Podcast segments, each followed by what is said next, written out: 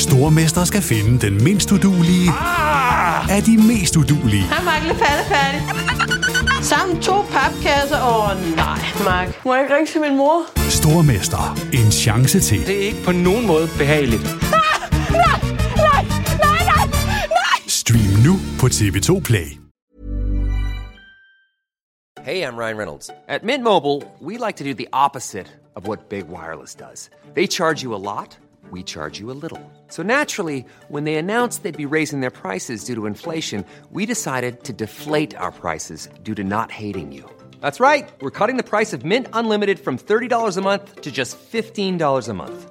Give it a try at mintmobile.com slash switch. $45 upfront for three months plus taxes and fees. Promo rate for new customers for limited time. Unlimited more than 40 gigabytes per month. Slows. Full terms at mintmobile.com. Planning for your next trip? Elevate your travel style with Quince. Quince has all the jet setting essentials you'll want for your next getaway, like European linen, premium luggage options, buttery soft Italian leather bags, and so much more. And it's all priced at 50 to 80% less than similar brands. Plus, Quince only works with factories that use safe and ethical manufacturing practices. Pack your bags with high-quality essentials you'll be wearing for vacations to come with Quince. Go to quince.com slash trip for free shipping and 365-day returns. Ever catch yourself eating the same flavorless dinner three days in a row? Dreaming of something better? Well, HelloFresh is your guilt-free dream come true, baby. It's me, Kiki Palmer. Let's wake up those taste buds with hot, juicy pecan-crusted chicken or garlic butter shrimp scampi. Mm. Hello Fresh. Stop dreaming of all the delicious possibilities and dig in at HelloFresh.com. Let's get this dinner party started.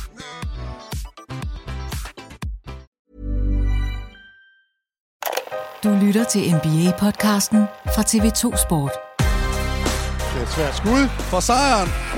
Oh, Game winner! Det er jo derfor, altså, det er jo derfor man, man skal... Er du her nu? Uh, vi er blevet meget klogere på NBA-sæsonen 2021 efter de første 71 dage, men der er stadig lang vej hjem for de 30 NBA-mandskaber, der i denne uge passerer midtpunktet for grundspilsdelen af sæsonen. Hvad har vi set i den første halvdel, og hvad venter i den næste? I dagens podcast svarer Thomas Bilder og Peter Wang på lytterspørgsmål om fortid, nutid og fremtid, og så ser de også nærmere på, hvad der venter her på søndag, hvor sæsonens All-Star-event bliver afviklet.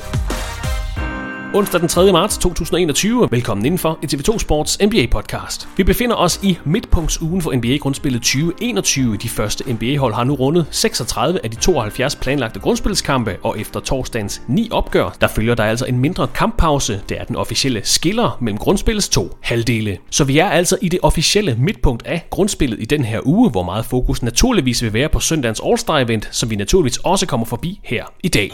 Mit navn er Kristoffer Vestrup, og jeg er i dag joinet af TV2 Sports NBA-kommentatorduo bestående af Thomas Bilde. Velkommen til dig, Thomas. Tak skal du have, Kristoffer. Og Peter Wang er også på plads i podcasten her i dag. Også velkommen til dig, Peter. Tak, Christoffer. Man kan jo ikke holde ham væk. Nej, nej, nej, nej, nej jeg sidder lige her, og jeg er... jeg tænder min computer, så popper Peter Wang bare op og siger, hey, NBA. Jeg har, jeg har Lou Dort, når jeg tænder for... så, så det passer mig meget godt. Men det, det er da trods alt bedre end den der anden hjemmeside, du engang havde. ja. Som gang på gang poppede op, fordi en eller anden på NBA-reaktionen, ja. det var ikke dig, Peter, det var ikke mig, men, men en eller anden i, i den her podcast faktisk. Ja. Tror jeg. Han udnyttede, at jeg ikke kunne finde ud af at indstille min computer, så jeg åbnede op altid på streng Emil. så er Lou Dort alligevel at foretrække. Ja, så vil jeg hellere have Lou Dort. De her præmissen for den her podcast er, at jeg får stillet en række lytterspørgsmål videre til jer to. Det er noget, der har været efterspurgt, så det ønsker vi, vi naturligvis gerne opfylde. Men jeg tillader mig da lige at snige et par spørgsmål med fra egen hylde, når jeg nu har kløerne i jer i den her uge, der altså både er midtpunktet for sæsonen og ugen, hvor sæsonens All-Star-event bliver afholdt. Først om grundspillet. Øh, som sagt, så er vi cirka midtvejs. De 30 NBA-hold har spillet mellem ja, 31 og 37 grundspilskampe. Lad os starte hos dig, Peter. Hvad synes du har været den største historie i den første halvdel af grundspillet, enten sådan overordnet eller hos dig personligt? Hvad vil, du, hvad vil man huske for de første 71 dage af sæsonen? Øh, jeg tror, det, det vigtigste, og det jeg sådan slår ned på, det er James Harden. Altså, hans kummerlige farvel til Houston, altså måden han håndterede alt det på, og så det hold, han er kommet til, hvor gode de er blevet med ham, og hvor god han har været. Det er jo helt absurd, hans statistikker, siden han er kommet til Brooklyn. Og, og lige pludselig fik vi et hold, som vi var meget øh, forvirret omkring inden sæsonstart. Men altså Brooklyn ja. har jo meldt sig ind som en klar favorit til at vinde det hele, og det, det synes jeg er interessant, og det må være, være tophistorien for mig. Har du noget at tilføje, Thomas? Eller en helt anden historie, du synes, der skal nævnes? Ja, nej, men yes, det er jo selvfølgelig oplagt med, med Brooklyn, men man kan jo ikke, altså jeg kan jo ikke sidde og sige, at jeg er overrasket over, at de ligger nummer to i Eastern Conference, hvis man kigger på budene inden sæsonen. øh, men det er klart, som Peter han siger, at selve skiftet og dramaen omkring og, og, og historierne der. Men, men jeg må faktisk sige, når jeg sådan lige havde tænkt tilbage, så tror jeg faktisk noget af det, at, altså Jokic er en af dem, der har, der, altså, har holdt sit høje spil, som, som jeg har øh, holdt meget øje med. Ja. Men så må jeg, jeg, må, jeg må nok indrømme, at Utah Jazz er sammen med Phoenix Suns, det, det er nogle af de der store positive historier. Og i særdeleshed Utah Jazz, fordi jeg, jeg, jeg synes, de mangler en stjerne. Øh, eller, øh, og, og, og jeg forstår ikke, hvordan de spiller så godt, men de spiller saftsus med noget god basketball. Og, øh, og det, det er for mig nok den, den store overras positive overraskelse, som på en eller anden måde stadigvæk også går lidt under radaren ved mig. Ja. Jamen, de har jo en superstjerne. Han hedder Mike Conley. Altså, så øhm, det skal ikke overraske dig. Hvor stor en, øh, hvor stor en historie har, har coronavirus været i den første halvdel af sæsonen? Altså, vi har jo trods alt fået udskudt 30 grundspilskampe indtil videre. Senest var det Toronto Raptors, der er blevet hårdt ramt af covid-19. Vi har set en del store profiler sidde ude, mens deres hold altså stadigvæk har spillet på grund af health and safety protocols, altså Kevin Durant, Carl Anthony Towns, Jason Tatum, bare lige for at nævne tre. Øh, Thomas, altså, det giver nok sig selv, det har påvirket sæsonen. Det kommer nok også til at påvirke slutstillingen i grundspillet. Men, men har det fyldt meget i jeres arbejde med NBA, eller når I bare sådan har klikket ind og fulgt Selvfølgelig er det det, men, men jeg tror faktisk, at vi øh, som, øh, som alle mulige andre mennesker, og måske der er en unge mennesker rundt omkring i, øh, i både verden, men også i Danmark, sammen begynder man at vende sig til det. Og så begynder man at vende sig til, at der er smittetal i dag, og smittetallene ser sådan ud. Og så ja. er der nogle byer, der bliver lukket ned, og så er der noget, der bliver åbnet op. Og så, altså, jeg, jeg tror, man har vendt sig, fordi hvis vi havde bare kigget tilbage, og vi ikke havde haft boblen sidste år, og vi ikke havde haft det her i et års tid, så havde det været den kæmpe historie, at, at, at der var folk, der var ude 14 dage, folk derude. Men jeg tror bare, det er sådan lidt... Nå, det er sådan, det er. Altså, men det er, og, det, og det er jo lidt sørgeligt, men, men det er lidt det. For det er jo vildt nok, at man... Altså, det kan også godt være, at vi sidder og kigger efter de positive historier. Men, men, men, men nej, det er faktisk ikke det. Det er godt, det er det, det, det bliver, når vi kigger tilbage på sæsonen, ja. og skal vurdere, og så sige, åh, oh, der var også, også det her, og det her, og det her. Men, men måske er det bare en tendens at, at finde fokus i noget positivt i stedet for, fordi der har været så meget øv det sidste år. Jeg, jeg ved det jeg tror bare, der er så meget øv i samfundet, at, at lidt øv i NBA, øh, det, det, det kommer man nok også over, og, og man bare er glad for, at der trods alt bliver bliver spillet øh, størstedelen af kampene. Hvad siger du, Peter? Corona, har det fyldt noget i dit arbejde, eller den måde, du har fuldt ligaen på? Altså, I har jo trods alt fået aflyst nogle kampe, og ja, når du kigger fantasy og statistikker, så må du også øh, tage højde for, at man har spillet knap så mange kampe, og hov, der missede han lige den der kamp, fordi... Jeg tror ikke, Peter, han kigger fantasy. Det bliver jeg nødt til at Ej, sige. Jo, men... nej, nej, det har faktisk øh, fyldt forsvindende lidt i forhold til, hvor stor okay. en ting det er. Fordi kampene har jo været der, statistikkerne har været der, øh, der har været alt det her at følge med i, men alt det udenom, altså ingen tilskuere, ikke nogen interviews, ikke, altså alle de der ting, vi ellers er, er vant til, det, det er jo barberet væk, men hovedproduktet, det som vi er der for, altså sidde og se kampene og kommentere kampene og, og følge med i, hvem gør det godt. Altså, præmissen er, at, at nogen sidder ude en gang imellem, og så kommer de ind igen, og det, det har man sådan set vendet sig til. Så det har egentlig ikke på den måde fyldt så meget, men overordnet, når vi kigger på det, så er det jo, altså det er jo super trist, at det skal være sådan her, men trods alt, så kører der faktisk en professionel liga, og den, den buller jo afsted, og har aldrig været, i min bog har den aldrig været bedre, end den er lige nu. Så øh, det er ikke for at skulle tale det op under en, en pandemi, hvilket er jo, er jo fuldstændig vanvittigt, men, men det vi får fra NBA, synes jeg faktisk er, er ret imponerende i forhold til, og, og Vestrup, det kan godt være, nu kan det godt være, at jeg tager, tager fejl, og så må I rette mig. Men, men det virker også, bare lige sådan i min, min korttidsudkommelse, så virker det også som om, at det ikke nødvendigvis har været de største stjerner, der har været ramt af, af covid. Og hvis det har været dem, jamen så har det været hele holdet, der har været ramt. Så det har ikke været sådan, at, at, at én spiller, har, at de aller, allerbedste har siddet ude. Altså i hvert fald sådan, det kan godt være, at en enkelt har siddet ude her og der, men ikke sådan over den brede. Lidt ligesom vi snakker om nogle af de sæsoner, hvor der har været skader. Ja. Så, så er det en, Nå jo, der er der mange skader i år, men, men vi spiller videre. Men det år, hvor der er tre superstjerner eller stjerner, der, der bliver skadet, så er, er, er der ja, hvor altså hele ligaen bliver påvirket. Ja, Ja, det, ja. det er faktisk en god pointe, fordi der er jo 10 franchise-spillere. Det, det ved vi jo nu. Det, det er jo fastlagt. Øhm, og den eneste Var det af ikke dem... 11 eller 9? Nej, der er, der er 10. øh, og, og den eneste af dem, som har været ude i længere tid, det er Kevin Durant. Og der er man jo bare glad for, at han faktisk er tilbage. Altså det er mere historien, Kevin Durant er tilbage. Historien er ikke, at han har siddet ude 10 kampe. Øh, så, så jeg er faktisk meget enig. Det har ikke ramt de helt store stjerner. Altså LeBron spiller alle kampe. Øh, Steph Curry er tilbage, Durant er tilbage, James Harden har fundet et sted at spille. Altså alle de store navne, Luka Doncic, øh, Jokic, de, de spiller, og det tror jeg faktisk er, er en væsentlig ting i det her. Så, så godt set, Thomas. Vi har fået en masse gode lytter-input til dagens podcast, vi må nok hellere bare komme videre i teksten, men inden da, så skal vi naturligvis lige nævne, hvad der sker her på søndag, fordi på trods af coronavirus afholder NBA alligevel et All-Star-event i den her sæson. Det bliver afholdt i Atlanta, og i et lidt anderledes format, end man plejer, fordi man har droppet den normale Rising Stars kamp og lagt de individuelle konkurrencer om søndagen også. Så det bliver altså et øh, endags event, hvis man kan kalde det det, hvor man først skal se Skills Challenge konkurrencen og trepunktskonkurrencen. Så bliver første halvleg af All-Star kampen spillet. I halvlegs pausen, der bliver Slam Dunk konkurrencen afholdt, og så følger anden halvleg af All-Star pausen. Man kan naturligvis se hele den her All-Star søndag på TV2 Sport. Vi åbner studiet med Thomas Bilde og Peter Wang søndag midnat, så altså natten til mandag. Se med fra kl. 00.00. Og Thomas, selvom I naturligvis hellere ville have været on location, så skal det nok blive en, øh, en sjov søndag alligevel. Der bliver i hvert fald uh, smæk på højdepunkterne, når man samler de to bedste dage i All-Star weekenden på en enkelt dag. Ja, præcis. Øh, jeg er... Der, der er flere ting, jeg er træt af ved, ved det her års event. Nej, men det, det kan jo lige så godt være ærligt at sige. Men, men når det er, altså jeg, jeg vil også gerne stå fast på, at, at jeg synes ikke, at det skulle være afviklet øh, All-Star weekenden. Men når det nu er, de gør det, og de har deres øh, grunde til det, øh, sikkert en, en dollarregn af en, af en vis øh, anselig størrelse, jamen, så tror jeg faktisk, at vi som tv-seere, altså vi får simpelthen det bedste pakket ind, og, og en af de argumenter, vi, eller, eller øh, ting, vi altid rammer ind i, når vi kommer til Årsdag det er, hvad, hvad, hvad for en af dagene, eller hvad for en to dage skal vi se live? Fordi det er midt om natten.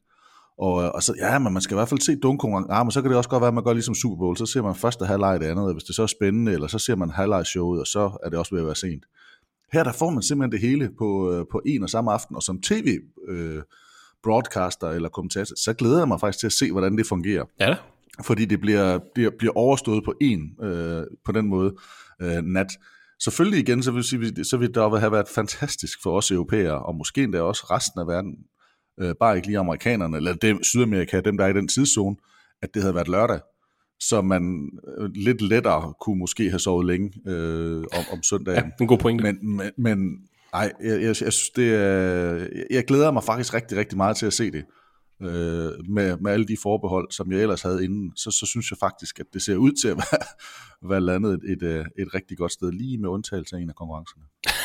Nej, Jamen det må være Skills Challenge, du taler om, fordi det, det, det er det, det er Chris Paul, og så alle de langsomme tunge. Er det, jeg synes ikke, det er et mærkeligt felt. Men det var jo de langsomme tunge, der var i finalen sidste år. Men er det ikke de langsomme tunge, der har men, vundet næsten hver gang? Og de sidste par år, altså det er uh, Bam Adebayo, Jason Tatum, Spencer Dinwiddie, og så Porzingis og Towns er de sidste fem vinder. Men, men hvis man kigger på feltet i år, så har der Chris Paul, han er jo en, altså, en naturlig lille point guard, som kan løbe hurtigt, når han skal, og bør være Men må man til. godt løbe med gangstativ? det, det er måske det, de har sagt. Du er så gammel. Men så er det Vucevic, så er det Sabonis. Altså de to, du finder ikke to langsommere spillere. Jo, måske Luka Doncic, som også Marjanovic. er med. Og, ja, okay. Og, og så Julius Randle og Covington. Jeg synes, det er et, et super mærkeligt felt, og Chris Paul, han må jo stå og kigge på det og sige, hvis ikke jeg vinder, så er jeg da fuldstændig til grin. Det er jo min konkurrence. Så brokker han sig til dommerne, ja. tror jeg. hey, han har ikke sin t-shirt på, det, på det nede i shortsene. det, men jeg synes, det er et besynderligt felt. Altså, at man lander sådan lidt fem store tunge, og så tager vi lige Chris Paul med. Det, det er virkelig underligt. Men som nævnt, søndag aften kl. 00.00 på TV2 Sport, Skills Challenge, trepunktskonkurrence, All-Star Kamp og Slam Dunk konkurrencen. Du kan lige nu se deltagerne i de individuelle konkurrencer på vores Facebook-side TV2 Basketball. Her kan man jo også se, hvordan Thomas Bilde og Peter Wang draftede All-Star hold eller hvordan de draftede her i søndags, da de var i studiet. Der er en lille video, som vi laver på her i mandags. Vi skal nok få lagt de to officielle All-Star hold op, når de bliver draftet, så altså fredag morgen skulle det gerne ligge klar. Hva, det, det, det glider du hurtigt henover. Altså, der skulle jo tælles ja, det skal op. Du da, der, der, det skal du da være glad for. Prøv lige se en line-up, jeg kan sætte på banen. Jamen, det, vi, vi blev jo enige om, at det var, Ej, det jeg kan var sætte brugerne, en god line-up på banen. brugerne, der bestemmer. Og selv Ej, brugerne dem, kan komme med deres Dem, der input. har kommet med kærlighed, bare, bare sådan lidt kærlighed, uden rigtig at sige, Vang, hvis de er talt med i din lejr, så vinder jeg stadigvæk. Så jeg vil Ej, bare sige tak, tak derude, fordi at I har retfærdighed, og ikke mindst nok indsigt til at se, at øh, den skaldede jamen, hævner, øh, han er helt gal på den. Okay, så lad, lad mig lige komme med min closing lineup her. Øh, hvordan, hvordan dækker du mig nu? Jeg har Damian Lillard og Steph Curry og Kawhi Leonard, og så har jeg... Peter, du holder med en mand, ben der aldrig Simmons, har vundet en ring. Det er din ben held, Simmons så og Joel, og Joel, skal du sidde og sige om det der? Joel Embiid. Jeg har simpelthen en closing lineup, der er fuldstændig umulig at spille imod. Så, øhm, så jeg, jeg tør stadigvæk godt gå i kamp mod det der anden, anden rangs All-Star hold, du har taget med dig. Jamen, det er godt. Men gå ind på vores Facebook-side og se, hvordan de to er, de har draftet, og igen, så skal vi nok få lagt de officielle og rigtige All-Star hold op, når de bliver offentliggjort her natten til øh, fredag. Nu skal vi til en række lytterspørgsmål, og jeg skal lige understrege, at Thomas og Peter ikke har hørt de her spørgsmål, og derfor ikke har kunne forberede sig på dem, så det bliver frit for leveren, eller hvad det er, man siger. Vi lægger hårdt ud med lidt øh, awardsnak, fordi Stefan Paulsen spørger, synes I Curry, jeg går ud fra, at det er Steph Curry, burde være med i MVP-snakken, og Emil Torbjørnsson spørger, er James Harden ifølge jer MVP-kandidat? Så lad os lige udvide snakken lidt og spørge, Hvem er med i snakken om grundspillets most valuable player efter den første halvdel af regular season? I behøver ikke rangere spillerne, men hvem, hvem har en reel sag efter de første 71 dage? Embiid og Jokic, Giannis, LeBron, øh, faktisk lidt Damian Lillard for mig. Men Curry og Harden er ikke med i snakken? Jo, men jeg, jeg synes, jeg synes Harden er lidt udenfor, fordi at der var det skifte. Men hvis man bare ser isoleret set, jeg, jeg, vil, jo, jeg vil jo klynge mig til en af Peters... Øh, øh, vandt det ordsprog og siger, ja, han har ikke spillet nok kampe. Øh, men men, men det, det, det er sådan lidt, det er lidt der, øh, at jeg har det med ham. Men hvis han spiller på det her niveau, så, så, så kan han sagtens være MVP for mig. I ja. Hvad med Curry? Er han heller ikke i betragtning, Thomas? Altså jeg sagde inden sæsonen, der sagde jeg, at, at, at, at, at, at, Curry vil være et frisk bud, på en, øh, hvis man skulle rotse eller spille på en MVP, fordi at det lignede lidt en sæson, hvor at han skulle bære meget. Så kom han lidt sløjt fra start, øh, eller holdet gjorde måske også lidt sløjt fra start, men han har virkelig også spillet godt. Men, som vi siger så mange andre gange, og har sagt de sidste par år, jamen der er bare så mange stjerner lige nu, og det, kan godt, det er jo ikke fordi, at Curry spiller dårligt. Øh, der er bare nogen, der spiller bedre. Og det synes jeg især, at de to store, øh, altså Jokic og Embiid, det de leverer for deres hold, er, er, det, det, jeg synes, det er helt vildt. Øh, og den impact, de har, Embiid nok i forsvaret, hvor, hvor Jokic i særdeleshed også med afleveringerne, Altså det, de sætter et kæmpe aftryk øh, på, deres, øh, på deres mandskaber. Men jo, jeg kan sagtens tage, øh, øh have Curry med i snak. Men du har bare fem foran, ja, til. Nu sagde du Damian Lillard, ja. Altså det var i hvert fald dem, det, det var i hvert fald dem, jeg lige vil vælge, sådan lige umiddelbart ja. at sige først, øh, hvis, hvis jeg skulle vælge. Det, jeg synes, der er en, jeg synes, der er en, du glemmer, for jeg, jeg, jeg er enig et langt stykke hen ad vejen. Altså, Kawhi Leonard, synes jeg, bliver talt alt, alt for, for langt ned i den her snak. Altså, Øh, han dominerer i begge ender af banen, er, er vanvittig god. Men jeg tror ikke, vi kan huske at have haft en sæson, hvor der er så mange navne i spil. Der er ikke nogen, der har altså, stukket det, af i hvert fald, virker det Jeg tror, der er, mm. nej, på ingen måde. Altså, men, men til spørgsmålet, jo, Steph Curry er bestemt med. Øh, absolut. Han har taget det her hold, som virkelig er en, en samling underlige komponenter, og taget det ind, og lige nu ligger de indenfor i slutspillet, og, og hans egne statistikker har, er jo på højde med, altså med, med de bedste i ligaen. Så der er et kæmpe felt, og Steph Curry er med i det. Ja, må jeg ikke, sige, må jeg ikke tilføje, jeg synes jo netop, der er nogen, der er stukket af Vestrup. Du nævnte to i hvert fald, eller, men det er de to store der. Men, jamen, jeg, jeg synes bare, der er mange der. Det, det er jo et udbryderfelt. Okay. Øh, altså, det, det, det, det, det er bare, altså... Så, de otte mand på vej op af det, det, er jo, det er jo vanvittigt, det vi ser dem præstere. Lad os, lad os lige prøve at uh, præcisere det så. Altså, der er et felt, lidt bredt, lad os sige, der er måske 8-9 personer, man kan snakke om. Og så siger Thomas, der er nogle frontrunners blandt i det her felt. Og det er så en 4-5 stykker. Embiid, Jokic, LeBron, Giannis, måske Lillard.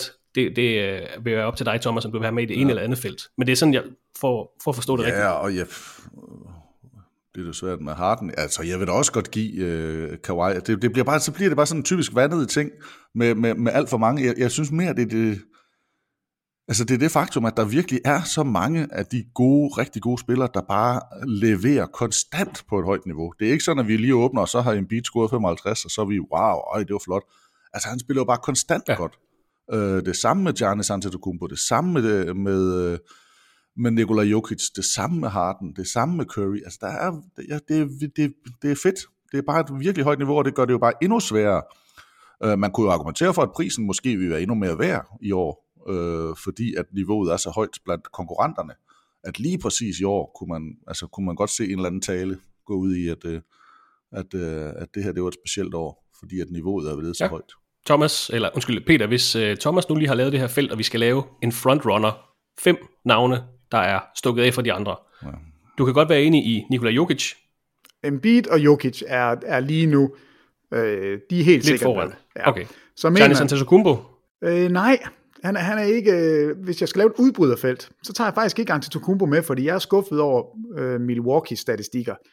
Og, Men hvordan vil de være uden ham, kan man så sige? Jamen så det, det er jo på den måde, den argumentation, så er han jo stukket af fra dem alle sammen, fordi jeg, jeg tror ikke, at det her hold kunne overleve uden Antetokounmpo. Men Jokic, Embiid, jamen, altså, det er umuligt at lave fem, for jeg vil, også, jeg vil også have LeBron med, jeg vil også have Curry med, jeg vil også have Kawhi, og så vil jeg jo egentlig også have Antetokounmpo. Altså, jeg, jeg, hvis jeg må lave en top 2, altså, så, så tror jeg, Okay. så tror jeg, det er Jokic og Embiid lige nu, og havde du spurgt mig for en uge siden, så havde LeBron været med der, men lige nu, jeg synes, øh, de kampe, de har tabt nu her, hvor Anthony Davis ikke har været med, der har LeBron jo ikke kunne være god nok. Der han ligesom Anthony, ikke kunne, Anthony Davis, der ikke er en superstjerne, skal vi lige i Anthony parentes. Davis er en stjerne, ja. men han er ikke en superstjerne. Og lægger sig i minus, eller når han er med, siger du. Ja. Men derfor, at, at lige nu er har LeBron, synes jeg, Okay. øh, lige tabt grebet om MVP'en. Jeg synes, han havde den. Og lige nu, der, der synes jeg, den ligger mellem Jokic og Embiid. Og Vestrup, der ved du jo efter alle de år, du har lavet med, med Peter, hvor hurtigt han kan vinde. Altså, han er jo hurtigere nærmest end en karusel på legepladsen. Fordi har så meget foot speed. det er ikke en uge siden. Det var ikke, det er ikke en uge siden, vi skulle spurgte. Jeg spurgte dig i søndags, tror jeg nærmest on tape, om LeBron stadigvæk var ja. MVP i ligaen. Og det var i en, og det her det er, Det er også en lille uge.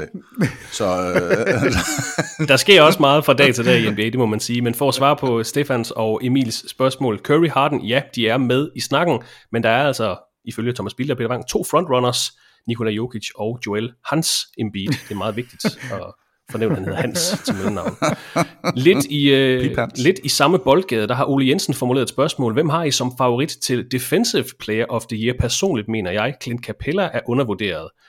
Hvad siger I til den? Det er en lidt sværere ting sådan at skulle sidde og vurdere, når man ikke lige har kigget på statistikkerne før den her podcast. Har I en favorit til Defensive Player of the Year-prisen, og kan Clint Capella være med i snakken? Øh, Clint Capella kan godt få lov til at være med i snakken, men han er på ingen måde i min bog tæt på noget som helst, der ligner en Defensive Player of the Year. Heller ikke, når han er nummer to på Defensive Plus-Minus-listen, Øh, og nummer tre nej. blocks per kamp. Nej, fordi Atlanta Hawks som hold er nede som det to, nummer 22 i ligaen i defensive efficiency, og det er ikke kun Clint Capellas skyld, de ville have været langt, langt øh, værre, Hvis ikke han var der. Hvis ikke han Ja, var der. præcis. Men der er bare nogen, som forsvarsmæssigt har været så dominerende. Embiid, ja. Ben Simmons, de to er næk, altså næk og næk med, hvem er bedst forsvarsmæssigt øh, i Philadelphia, og de er med i min top 3. Men det er altså, for mig at se, så er det Rudy Gobert. Altså Okay. Gobert, jeg ved ikke engang, hvor jeg skal finde listen. Jeg er så glad for, at du spurgte Peter først. Jeg sidder og jeg panikker rundt. Men det er også ofte en, en, en pris, hvor man skal ned i nogle lidt obskure statistikker, fordi det er ikke bare, hvem der fører i steals og hvem der fører i blocks. Det er sådan overall impact og defensive efficiency, så det er sådan lidt, det, det er the dark web, Thomas. Der, ja, der, der befærdes Men du jeg, men jeg har de Altså, tre. Det, er- det er min top tre, hvis jeg skulle aflevere den i dag. Prøv lige at sige dem igen så. Ben var, øh, Simmons, Joel Embiid og, Nicol, nej, og Rudy Gobert. Og jeg har Rudy Gobert som, som vinderen, hvis jeg skulle stemme i dag. Okay. Du har altid Rudy Gobert. Jamen, jeg elsker Rudy Gobert. Han er en mærkelig krop, men, men han er dejlig. Jeg, øh, jeg vil gerne have Giannis Antetokounmpo nævnt i, øh, i noget af det der. Jeg synes også, øh, at, at Joel Embiid skal nævnes. Jeg synes, han ændrer nogle ting derinde.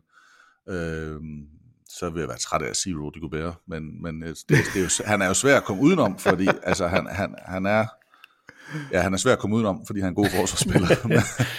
men øh, han er også svær at komme udenom i snakken. Han er også nummer to i ligaen i blocks per kamp, nummer tre i rebounds, nummer et på den der defensive real plus minus for ligaens næstbedste defensiv, ja. så øh, der er jo nok noget om snakken. Der er noget om snakken. Der er gang i. Ah, men han, han, er, han er simpelthen for vild. Men prøv at spørge Luka Doncic, hvem der er den værste forsvarsspiller. Det er Ben Simmons. Altså, ja. ja. Ben Simmons, Ben Simmons æder simpelthen de der guards, som, øh, som, som skal lave noget, så kommer han ud. Han er fuldstændig locked in i øjeblikket. Han, er, han er meget, meget dygtig.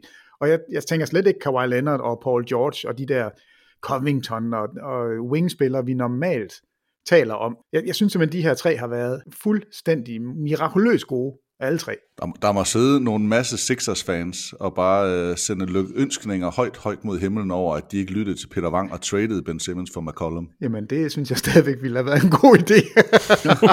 og tage en skadet spiller ind for måske årets det- forsvarsspiller, og så et hold, Ja, det ligger har været nummer et ærgerligt. i Men hvad nu, hvis de kommer i morgen og siger, vil I bytte Ben Simmons for Bradley Beal? Det er jo sådan en anden... Jamen, vil I gøre det?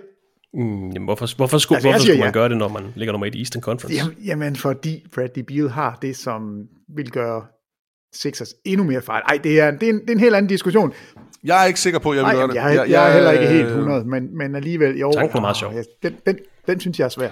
Så tror jeg, at vi springer videre til et, øh, et rigtigt bilde spørgsmål. Det kommer fra Oh. Simon André øh, Thomsen. Hvem vurderer I er den NBA-spiller, som havde det største potentiale, men som samtidig ikke fik det maksimale ud af det? Eksempler kunne være Josh, Josh Howard, Vince Carter, øh, Lamar Odom, så har han lavet en lille parentes, hvor han skriver Russell Westbrook øh, og en blinke smiley. Jeg er sikker på, at det er øh, ment som en stikpille til Den dig, tager jeg. Peter. Men hvis- hvis vi nu lige i første omgang lader være med at tage spillere med, der fik alvorlige og, og definerende skader, som Grant Hill og øh, ja, Grant Hill for eksempel. NBA-spillere, der havde et rigtigt stort potentiale, stort talent, men som ikke fik maksimeret det på grund af, jamen det kan være uheld eller personlighed. Har I et bud på det? Det synes jeg faktisk var et rigtig interessant spørgsmål.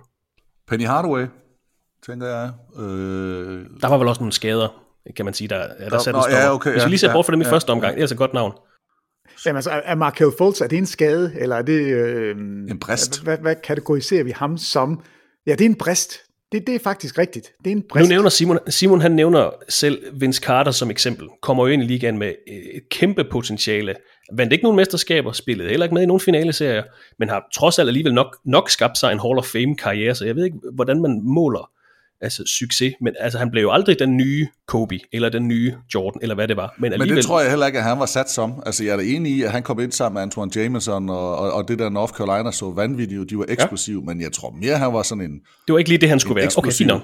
Ja, det ved jeg ikke. Altså, jeg synes, han var fremragende. Han tog lige et dyk på et tidspunkt, hvor han begyndte at skyde træer ja. i stedet for, og så, men så fik han jo så faktisk genopfundet sig selv, og jeg synes, han har haft en fremragende karriere. Ja, fair nok. Det var også bare øh, en, som Simon selv nævnte. Nu, nu fanger jeg lidt på sengen ja. her. I har ikke haft mulighed for at forberede. Det har jeg jo så selvfølgelig haft. Nej, men jeg, jeg har da et par stykker. Altså, Ja, kom Peter. En spiller som Bargnani, som man havde enorme forventninger til, da han kom ind. Altså nu kigger jeg mere på de der spillere, der blev draftet, og som aldrig...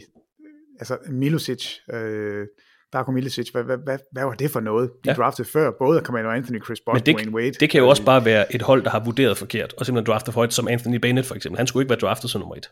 Så, okay, men vi laver lige en lille trivia, fordi Darko Milicic, hvor mange sæsoner spiller han i NBA? Han spiller en del syv, måske. Han, Ja, det ville jeg også have sagt han faktisk. kom helt op på 10 sæsoner. Er det ikke vildt? Aha. Altså en spiller, som vi aldrig nogensinde... Har vi set et highlight med ham? Har vi set en scoring med ham, vi kan huske? Har vi set noget som helst fra Darko Milicic? Og han står og har vundet en ring. Altså det, det skal han da, da trods alt have. Men, men det er bare sådan et... Ja. Tænk sig engang. Det, det er jo et, et franchise-ændrende valg, at man tager ham og ikke Carmelo Anthony for Wade, eksempel. Eller, det kunne være. Et andet navn, der popper op ved mig, det er, og der kan man diskutere, om han ikke havde en, en stor karriere, trods alt, men, men det virkede til, at der var noget andet imod ham. Men Chris Webber øh, ja. havde jeg nok højere forventninger til. Øh, nu dominerede han så også college-rækkerne, dengang jeg var på high school i USA, og, og var en af dem, man virkelig holdt øje med. Ja. Øh, og kommer ind, og var han nummer et eller to, og bliver traded på, altså han ryger til, til, ja, Så Golden State vil ikke være der. men er der kun én sæson, og altså, jeg, jeg, ham havde jeg mere forventninger til. Jeg tror også, han havde mere talent. Ja, godt navn. Øh, og det kan godt være, at jeg tager fejl, men han, han kunne i hvert fald også aflevere for en stor mand. Altså han blev taget som nummer et, og, og jeg, jeg synes faktisk, det er et rigtig godt valg. Ja. Øh, og en af de samme, hvis man kigger på draft, altså Derek Coleman, som alle var så bange for, han, han får vel heller ikke det maksimale ud af... Han er vel i to finaler, er han ikke? Han kom i hvert fald i finalen med, med, med Sixers, og, øh, og vel også og landsholdsspiller med til at vinde. Jamen, jeg synes ikke, jeg tænker på Derek Coleman som en, en spiller, der har... Nej, altså nu, har- igen, nu har jeg jo læst det her spørgsmål og forberedt lidt. Hvis jeg nu nævner et navn som Andrew Bynum, Ah, kæmpe flop. Jo, ja. ja, men det var jo også en lidt ligesom... Øh, Foltz. han? Foltz, ja. Ja. Et eller andet, der sker i hovedet på ham, hvor... Ja, hvor det slår klik. Eller jeg, jeg ved ikke, hvad det er, det gør. Men i hvert fald så er han jo på toppen, og så stopper han. Altså det, det var meget, meget mærkeligt, at fik det der underlige hår, kan I huske ja. det? Hvor han er glat hår i den ene side, og det, det, var, det var mærkeligt. Vestrup, prøv, prøv lige at gentage startspørgsmålet. Altså, hvad, det var... hvem vurderer I for- er den NBA-spiller, der havde det største potentiale, men som samtidig ikke fik det maksimale ud af det? Ja. Og så nævner han spillere som Josh Howard, Vince Carter, Lamar Odom, Ja. måske Russell Westbrook. Jeg synes, Bynum er et mega godt bud, Christoffer. Jeg synes også, Bynum er et, øh, er et godt navn i den der... Det var, han var en, der ændrede... Han ændrede et, et look for Lakers, og, og måden, der blev spillet på, og var en kæmpe stor center. Ja.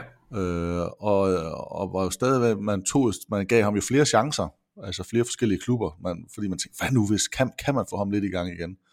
men han faldt godt nok fra, ja, fra NBA's overflade. Har du, flere, har du flere navne, fordi den er sjov, den her? Altså, jeg har, jeg har noteret lidt, og det, det er også lidt for at provokere, men hvis jeg nu nævner et navn som Amari Stoudemire for eksempel. Ja. ja. Hvad synes I om hans karriere? Nej, jeg ved ikke om... Jeg synes, den har været overraskende. Altså, han kom jo ud af ingenting, eksploderer ind på scenen, og er jo en stor del af det her Phoenix-hold, som var så super sjovt at se, og, og meget tæt på at vinde det hele, og så alligevel ikke. Men jeg synes egentlig, han fik... Jeg synes slet ikke, han er et flop. Altså. For mig der etablerede han sig i, i NBA-kredse og som, som All-Star-spiller netop i, i Phoenix. Men derfra synes jeg, at, øh, at det gik ned ad bakke, og man husker jo, de fleste, det er jo, det er jo skader, der også rammer det, og det, det gør jo den der ja. eksplosivitet, som han havde det her med, altså han var jo lidt mindre, end dem han spillede over for, men han hoppede bare hen over dem. Øh, og meget apropos, jeg har et, har et andet og navn. Og det, det, Blake Griffin kunne godt tages med i den Rigtig snak, godt der. navn også. Øh, øhm, ja. Hvad siger I til Sean Kemp? Ja. Han bliver jo sådan omtalt og betragtet som en all-timer og en Hall of Fame, og han er ikke i Hall of Fame. Han kommer nok heller ikke i. Han havde i hvert fald også potentiale til at springe ind over folk og, og gøre, hvad han ville. Nu, skal jeg lige, nu tjekker jeg lige Sean Kemp, hvor mange sæsoner han egentlig sniger sig op på. Er det tre... Med, mavefornemmelsen, altså han, han fortsætter i lang tid også, ja. fordi han skulle betale børnepenge og ender i, øh, i, øh, rundt omkring. Men, men, men han var, altså mavefornemmelsen var, at han var jo en, en, øh, en stjerne i hans tidsalder, og, øh, og, og, og højdepunktsmæssigt, og noget af det, han leverede, der vil han altid være en stjerne i NBA. Ja. Øh, men... Og det er, ikke, det er overhovedet ikke, det er ikke, fordi jeg har noget som helst imod ham. Jeg kom bare til at tænke på det. Sean Kemp, altså han er ikke i Hall of Fame. Nej.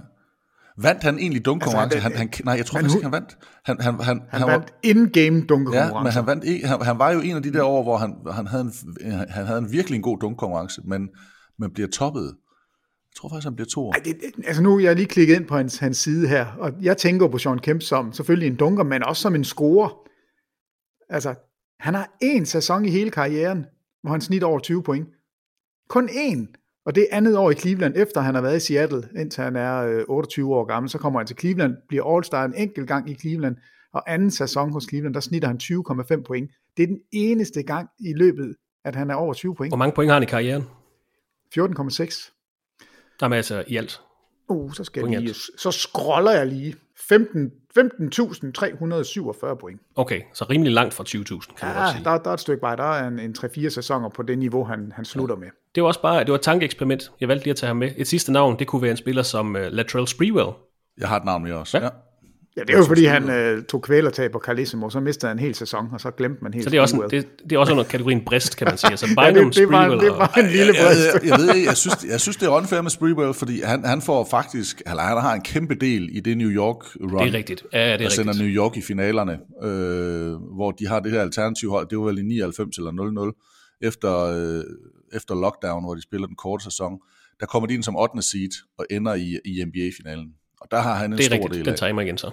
Øh, jo, han har en sæson i Golden State, hvor han snit over 24 point. Han har en, hvor han snit over 21 point. Men, men han, var, han var fanget i et, NBA, i et NBA, der var det der hoodlum altså sådan lidt, det var sådan lidt en gangsterperiode, ikke? hvor det var virkelig corner, og det galt om, og det, og det var det, de virkelig skulle have ryddet op i. Øh, okay, anden sjov statistik med ham. 93-94 sæson, spiller 82 kampe, snitter 43,1 minutter per kamp. altså det, det, det meste i NBA.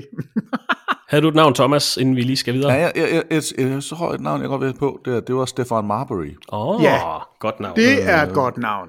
Altså, der kan vi måske også tale om lidt, men, men en, der ikke helt fik, øh, hvad skal man sige, levet op til, og der var i hvert fald et hype. Ja, men der altså, var hype. Kæmpe, ja. kæmpe hype, ikke? og der var også potentiale. Han godt var navn. God. Øh, men, men det kom bare aldrig rigtigt til at klikke i NBA, og, og så kan man ikke sammenligne NBA i Kina, men trods alt så får han det til at virke et andet sted, og bliver jo, altså får nærmest gudstatus. ja. øh, Ej, det var et rigtig godt det, navn. Ja. Ham, ham, ham kunne jeg også godt hælde til. Ja, super godt spørgsmål fra Simon om uh, uopfyldt potentiale. Vi skal videre til nutidens NBA og to hold i NBA, der i hvert fald opfylder deres potentiale. Vi har fået flere spørgsmål om Utah Jazz og San Antonio Spurs. Christopher Bangsgaard spørger, tror I Jazz kan være en seriøs contender til mesterskabet? Og Emil Hedetoft spørger, jeg tror, at Jazz kan lave ballade, men ikke, hvis de rammer ind i Los Angeles. Hvad mener Bilder Wang om Jazz's sæson so far, og hvor langt kan det række, når vi kommer til slutspillet? Og tror I, at Jazz har chancer for mesterskaber i fremtiden? Mange undervurderer jo dem jo generelt. Hvad er jeres tanker på øh, Utah Jazz's indsats i den første halvdel af grundspillet? De er jo 27-8, 3,5 kamp foran Suns og Lakers i Western Conference. Og har de vist jer, at man skal tage dem mere seriøst i kampen om mesterskabet i år? Lad mig, jeg male billedet. Det er solen, uh. den skinner lidt, det er koldt udenfor, det er weekend, og du sidder der, og der, der er måske en varm kop kaffe, og, oh, det er og du godt. hygger avisen, den, den ligger sådan lidt sprødt, og du, du bladrer, og så hører du lidt jazz i baggrunden, og det er bare lækkert. Det kører bare, ikke? Det kører bare. Og det gør det egentlig hele vejen igennem, og det, det, det virker bare. Men på et tidspunkt, så er det simpelthen bare ikke nok. Altså, det er bare ikke nok, men nu, nu skal der altså lidt mere gang i Så er der ikke mere så du kaffe, og det regner, og... Nej, men altså, og, så, og, så, og så, den der, så bliver det sgu bare for ensformigt. Og, øh, og, og så når du skal så til at måle det op, holder det egentlig i kampen med Bono og et stort live-nummer for YouTube? Holder det egentlig mod Bruce Springsteen? Holder det egentlig mod noget af det andet? Og så tror jeg, man går den anden vej.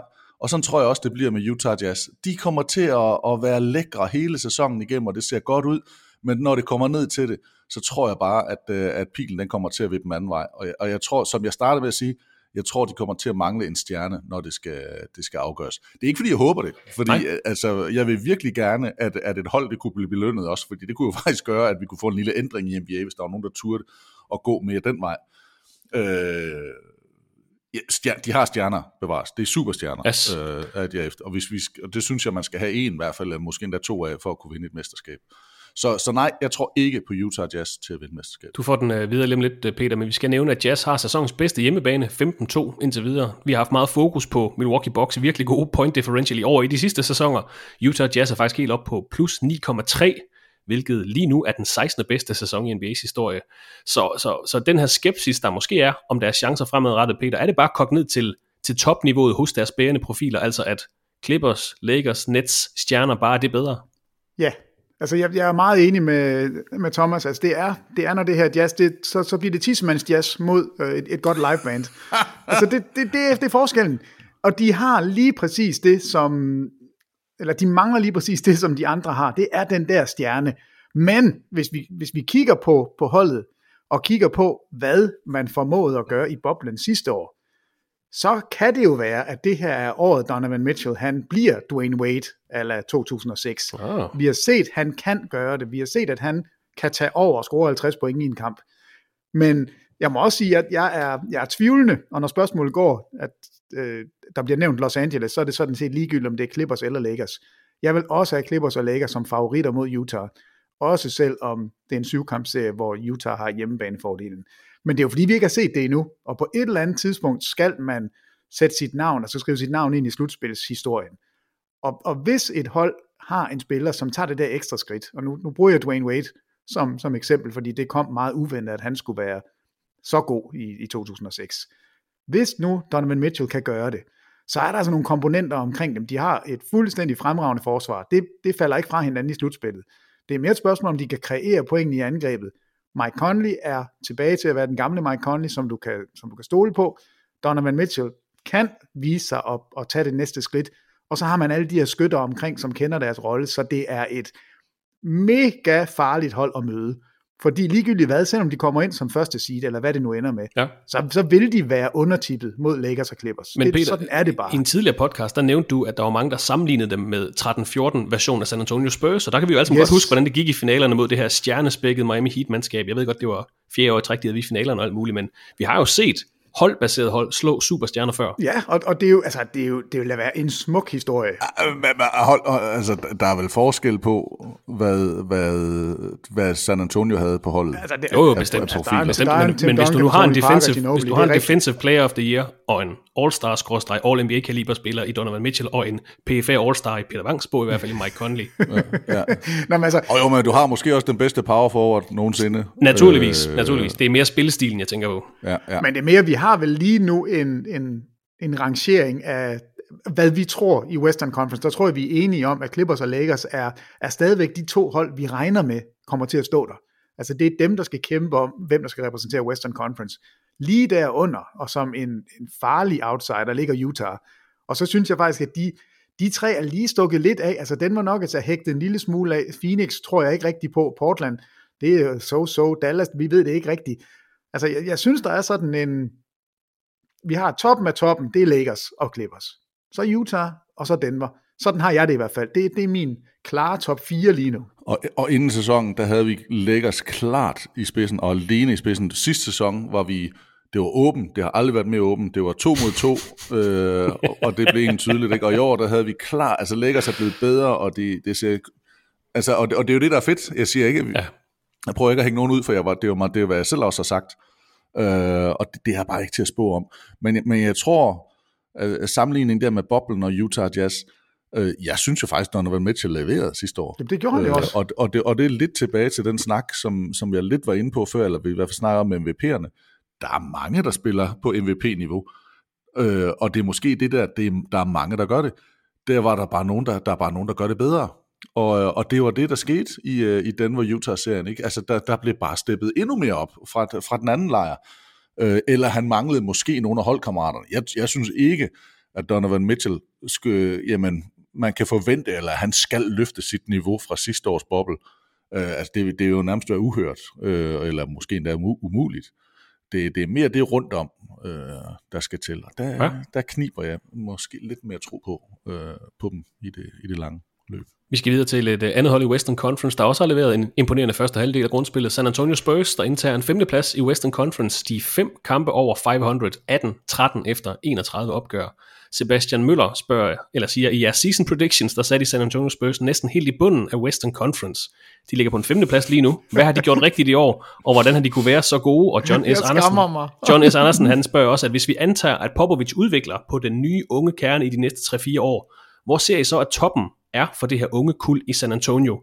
Om 3-4 år, der hedder det nok ikke øh, DeMar DeRozan, Patty Mills eller Marcus Aldridge længere, men nok nærmere DeJounte Murray, Keldon Johnson, Lonnie Walker, Derek White, der også allerede i den her sæson er med til at trække læs i San Antonio, det skal nævnes. Om ikke andet, så er de i hvert fald oversteget jeres forventninger. Thomas havde dem på en 12. plads, Peter på en 14. plads. Peter. jeg skammer mig. Hvad er, øh, Peter, hvad er lykkedes for San Antonio Spurs indtil videre den her sæson, hvor de altså lige nu ligger foran hold som Portland, Denver, Golden State og Dallas? Jamen, øh, øh, det er Popovic. Han har lavet en genistreg. Altså, han har simpelthen taget bagdelen på os alle sammen og, og fået det her hold til at fungere med de unge spillere. Han har givet dem plads, han har givet dem tid. Det her mandskab er, altså, det, det er så dybt imponerende, som de spiller sammen. Og så kommer der en, altså Keldon Johnson, Hvem i alverden havde regnet med, at Keldon Johnson skulle noget som helst? Hvor får han ellers 29 minutter per kamp og får lov til at spille? Altså, Lonnie Walker. Og 14 dage på bænken. For, for, klip, ja, for klippet håret og spiller um, tosse godt. Jakob Pøtel, som alle bare havde sagt, at du er færdig i NBA, kommer ind og er en startende center i, i halvdelen af kampene. Uh, de har altså, de har den her struktur. Det er, hvor, det er systemet og strukturen. Ja, hvor, ja. hvor der ikke er nogen, der, der er i tvivl om, hvad der foregår. Og hvis du er i tvivl, så bliver du i rette sat med det samme. Der er ikke nogen, der får lov til at komme og, og tage styring af det her hold. Det er Popovic mandskab, og det er ham, der bestemmer. Og vi kan jo se, hvordan han stadigvæk skælder ud på, på rutinerede kræfter. Altså, øh, det Marty Rosen, han får et fur, hvis ikke han gør det, han får besked på. Patty Mills det samme. Men det er med en kærlighed og en forståelse for, hvad der er bedst for, for holdet og for spillerne.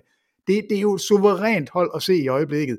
Og, og det er nok det hold, jeg er mest begejstret for at have taget så meget fejl af. fordi det er, det er fedt at se et hold, som ikke har noget, der ligner en all-star på holdet. Altså, DeMar DeRozan har spillet en, en meget, meget fin sæson, han er ikke all-star. DeJounte Murray, Kelton Johnson, LeMarcus Aldridge, verdens største hoved og verdens langsomste spiller. Patty Mills, han er 100 år gammel. Derek White, Lonnie Walker. Hvad, der er jo ingen af de her navne, hvor man tænker, stjerne og alligevel så buller de afsted, og, og de er svære at slå, og de, det lykkedes at få det her koncept til at fungere. Jeg er, altså Popovic er coach of the year i min bog, det har han været i lang tid i den her sæson. Og hvis vi så skal følge lidt op på, på Johns spørgsmål, nu siger Peter, at der ikke er nogen stjerne hos Spurs. Er det så for tidligt at spå om noget om, om, om fremtiden? Øh, økonomisk ser det rigtig fornuftigt ud for dem. Alle veteranerne har kontraktudløb efter den her sæson. Så øh, altså en kerne fremadrettet, Murray, Johnson, White, Walker, Pøtel, måske der kommer til at ske ting og sager hos Spurs, måske allerede her til sommer. Øh, Thomas, øh, har du set Spurs nok til at kunne vurdere, hvad loftet er for den kvintet, jeg lige nævnte, altså Murray, Johnson, White, Walker, Pøtel? Det er jo... Når Peter nu roser Popovic så meget, så bare, man spiller han fantasy? altså spiller han egentlig... det, det, det, synes jeg, du skal spørge Ej, jeg, jeg om. Ved, det, det, det, nej, det har vi jo prøvet. Jeg, øh, jeg tror, at vi inden de sidste to sæsoner har sagt, at vi skal ikke afskrive Spurs, fordi øh, det har vi gjort så mange gange, og, og de overrasker os. Og så tror jeg, at vi blev enige om de sidste to sæsoner, at, at nu var det tid. Altså nu har vi jo sagt det der ja. så mange gange, at, at nu, øh, nu er det i hvert fald tid til, at der sker et generationsskifte. Er, det, er han på vej ud af døren selv, Popovic? Er øh, de her gamle, der, de, de er for gamle, de trader Aldridge, og, og det er ikke nok. Altså det, jeg, jeg, jeg er måske mere overrasket over Phoenix Suns, ja. øh, fordi de virkelig leverer også. Øh, men, men ellers så er de tæt på at være den største overraskelse sammen med New York Knicks. Øh, det, det, det er godt nok vildt, det som, øh, som de laver.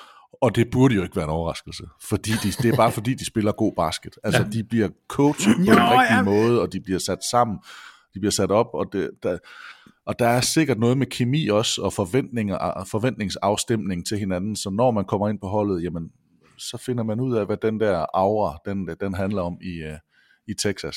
Og de får det i hvert fald til at fungere. Så, så vi har taget fejl, det vil jeg gerne indrømme, og vi har endda prøvet nogle år. Nej, men, men, det, men det var bare året i år, som jeg husker tilbage, at det var, hvor vi sagde, nu, nu kan vi ikke blive ved med at, at sige, nu, nu tror vi altså på, at nu skal de i gang med noget nyt. Jamen, jamen, jamen, og, øh, jamen. Det kan jo godt være, de er det, men, men de lidt... Jo, men det der, jeg synes, det er lidt sjovt, fordi øh, sidste år var første gang, hvor vi sagde, at de kommer ikke i slutspillet. Og det gjorde de ikke. De sluttede som nummer 11, og 32 sejre, 39 nederlag, og lå egentlig der, hvor vi havde forventet.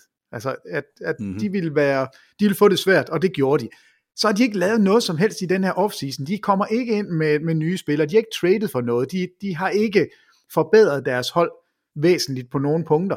Altså de har, de har draftet ham der Vassell, eller hvad han hedder, og, det, og han er god, men jo ikke en, bidrager jo ikke endnu.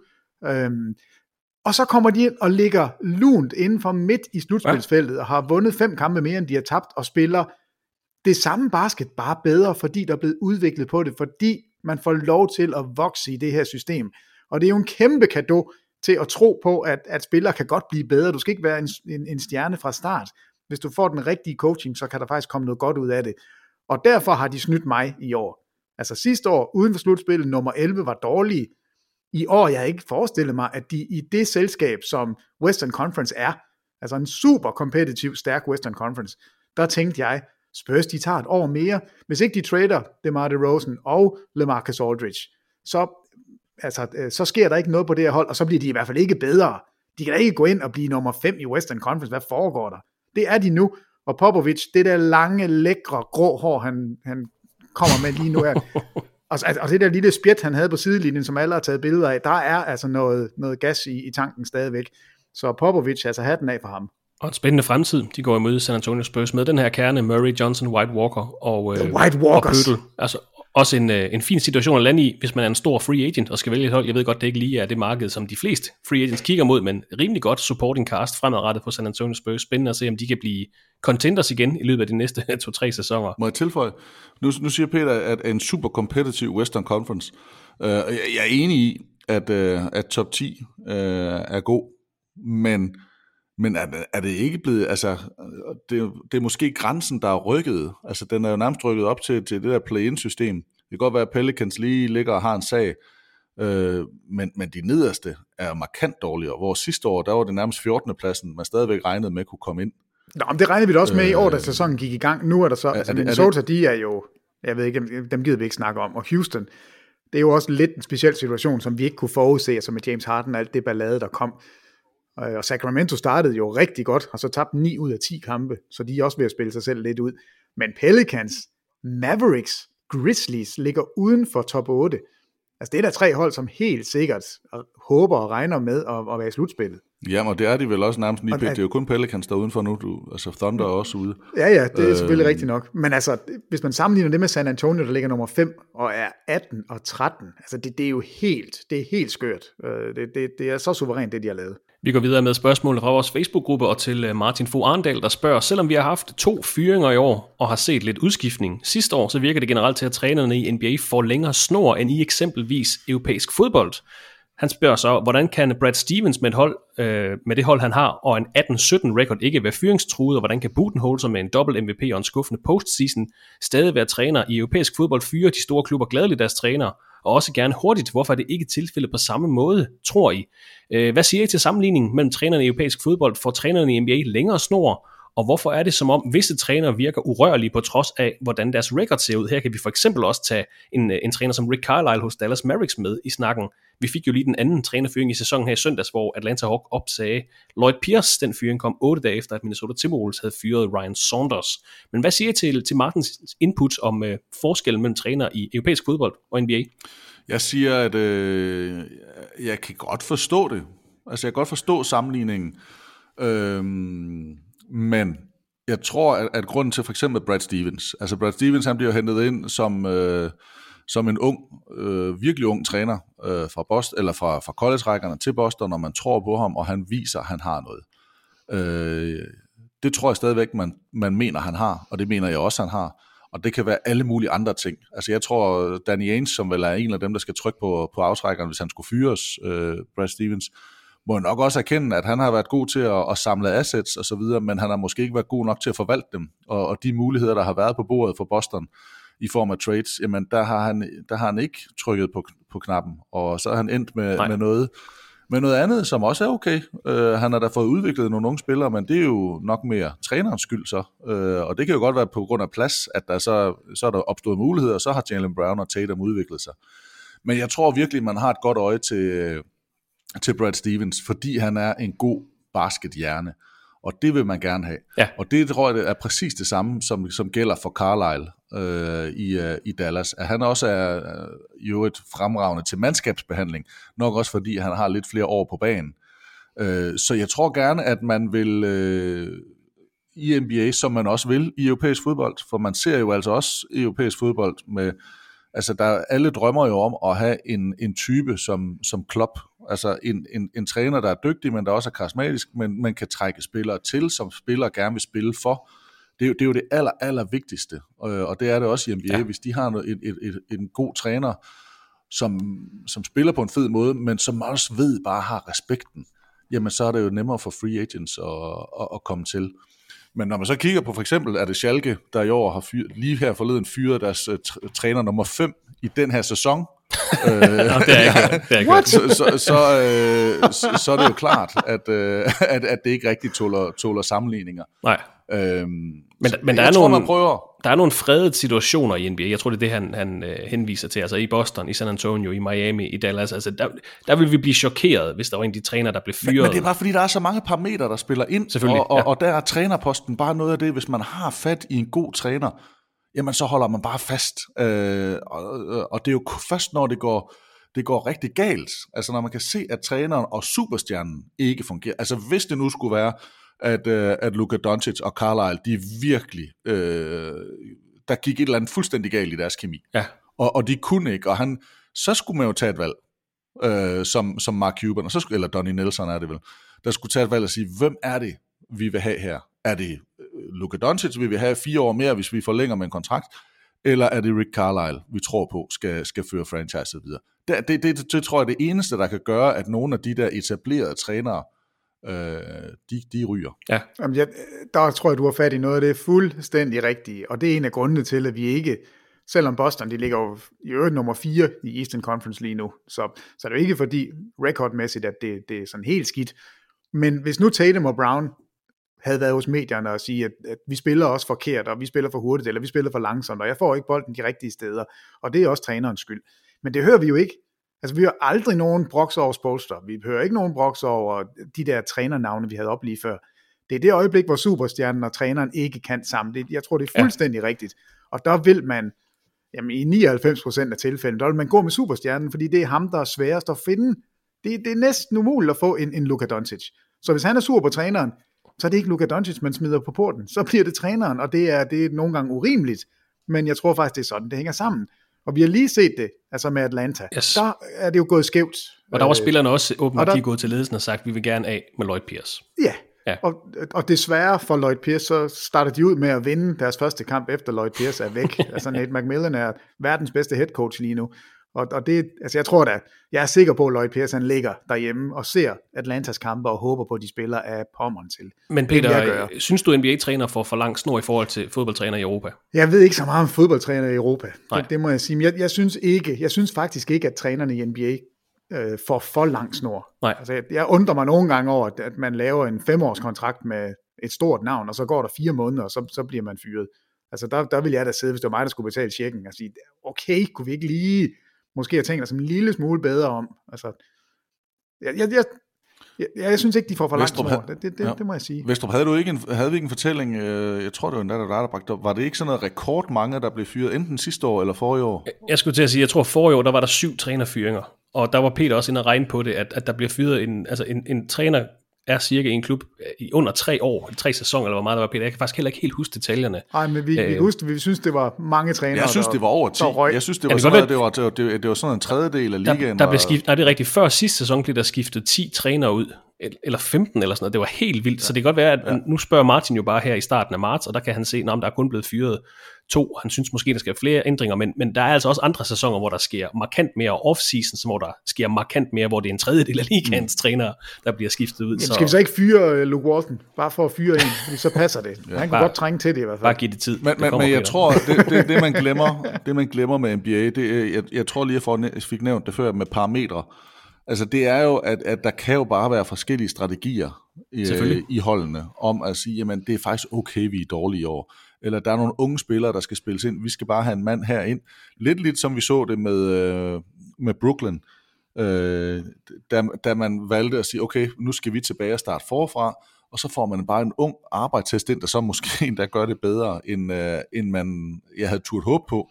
Men på et tidspunkt, der var det ligesom brændt af, og han var bare ikke stort nok navn til at skulle, øh, skulle styre superstjernerne. Og så er der så nogle ting, der falder på plads for Brooklyn.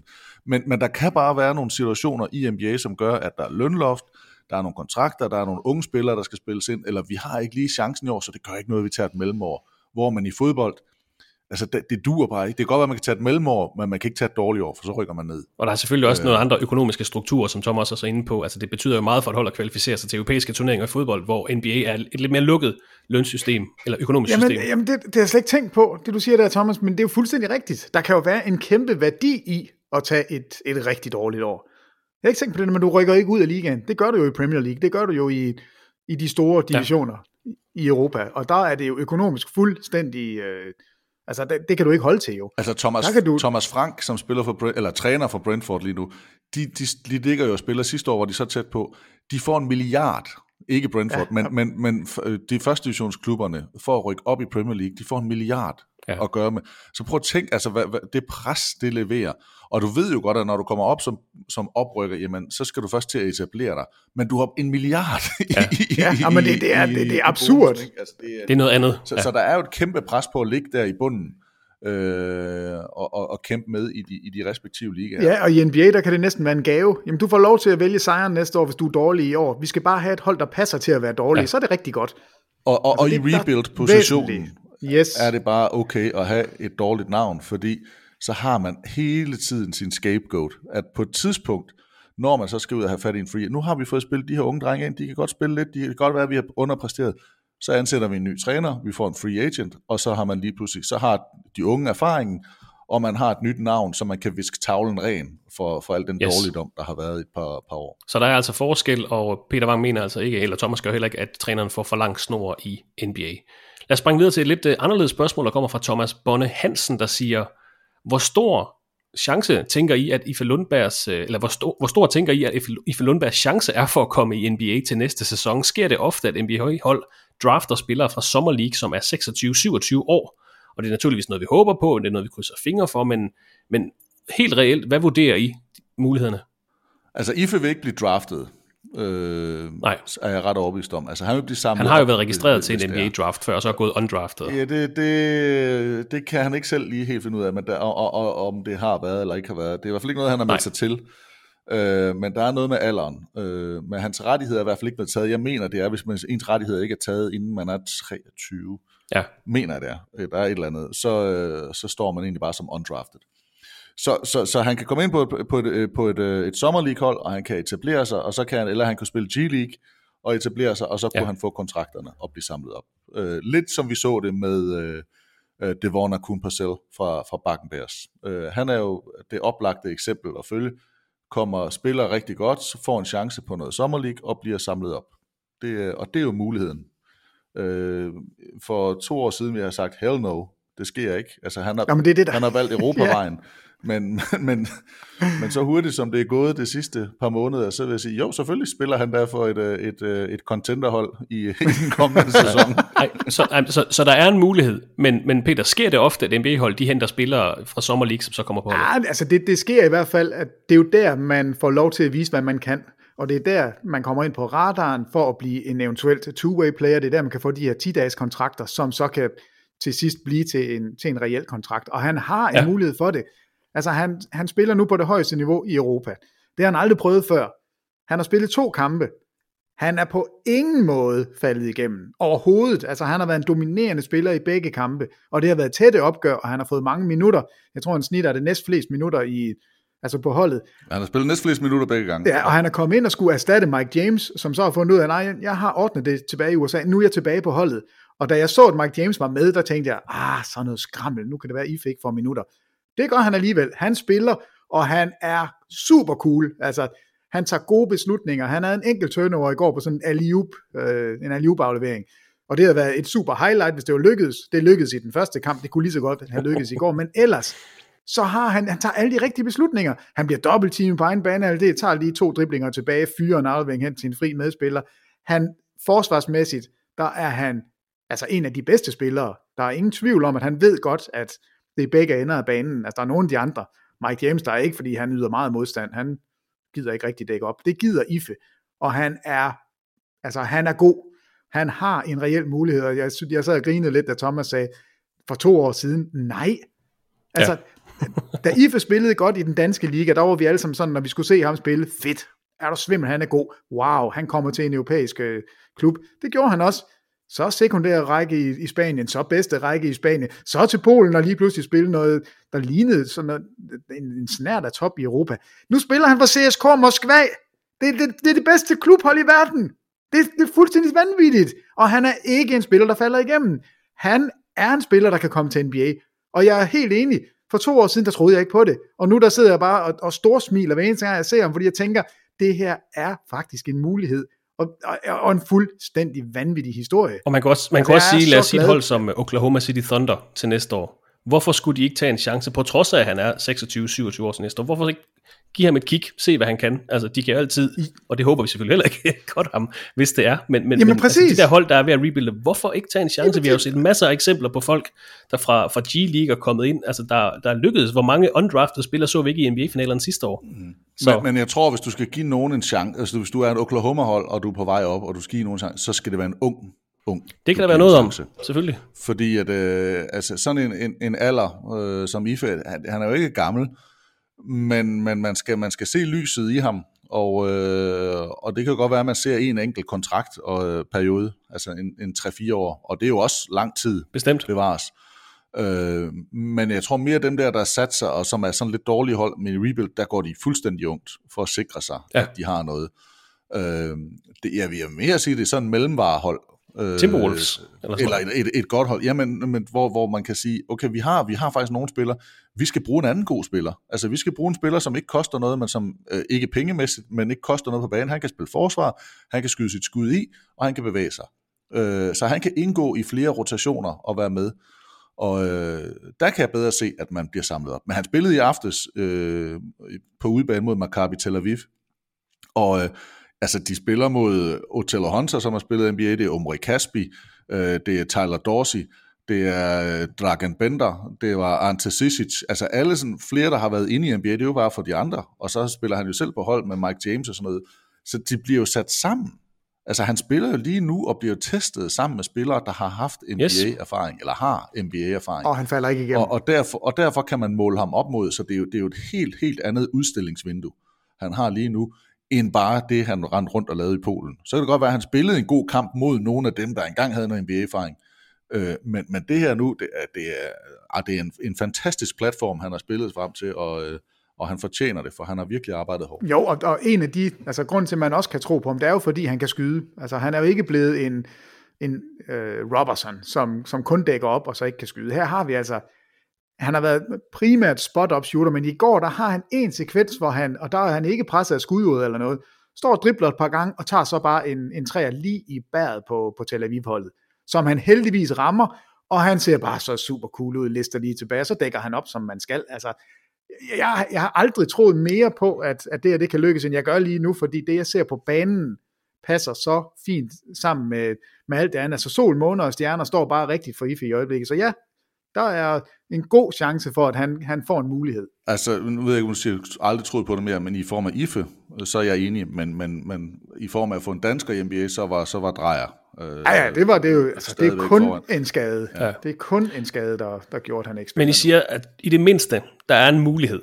100 For, ja, Lad os sige det så. Niels øh, Junker skrev også til os for noget tid siden, hvor han spurgte til, øh, om vi kunne forklare processen, altså forklare, hvad det kræver af agentarbejde og, og, og, og træningslejre, og hvordan man egentlig melder sig til og lignende. Og vi har ikke glemt dig, Niels, bare roligt. Vi arbejder stadigvæk på at komme i kontakt med en NBA-scout, der måske kan give os et lille indblik i processen.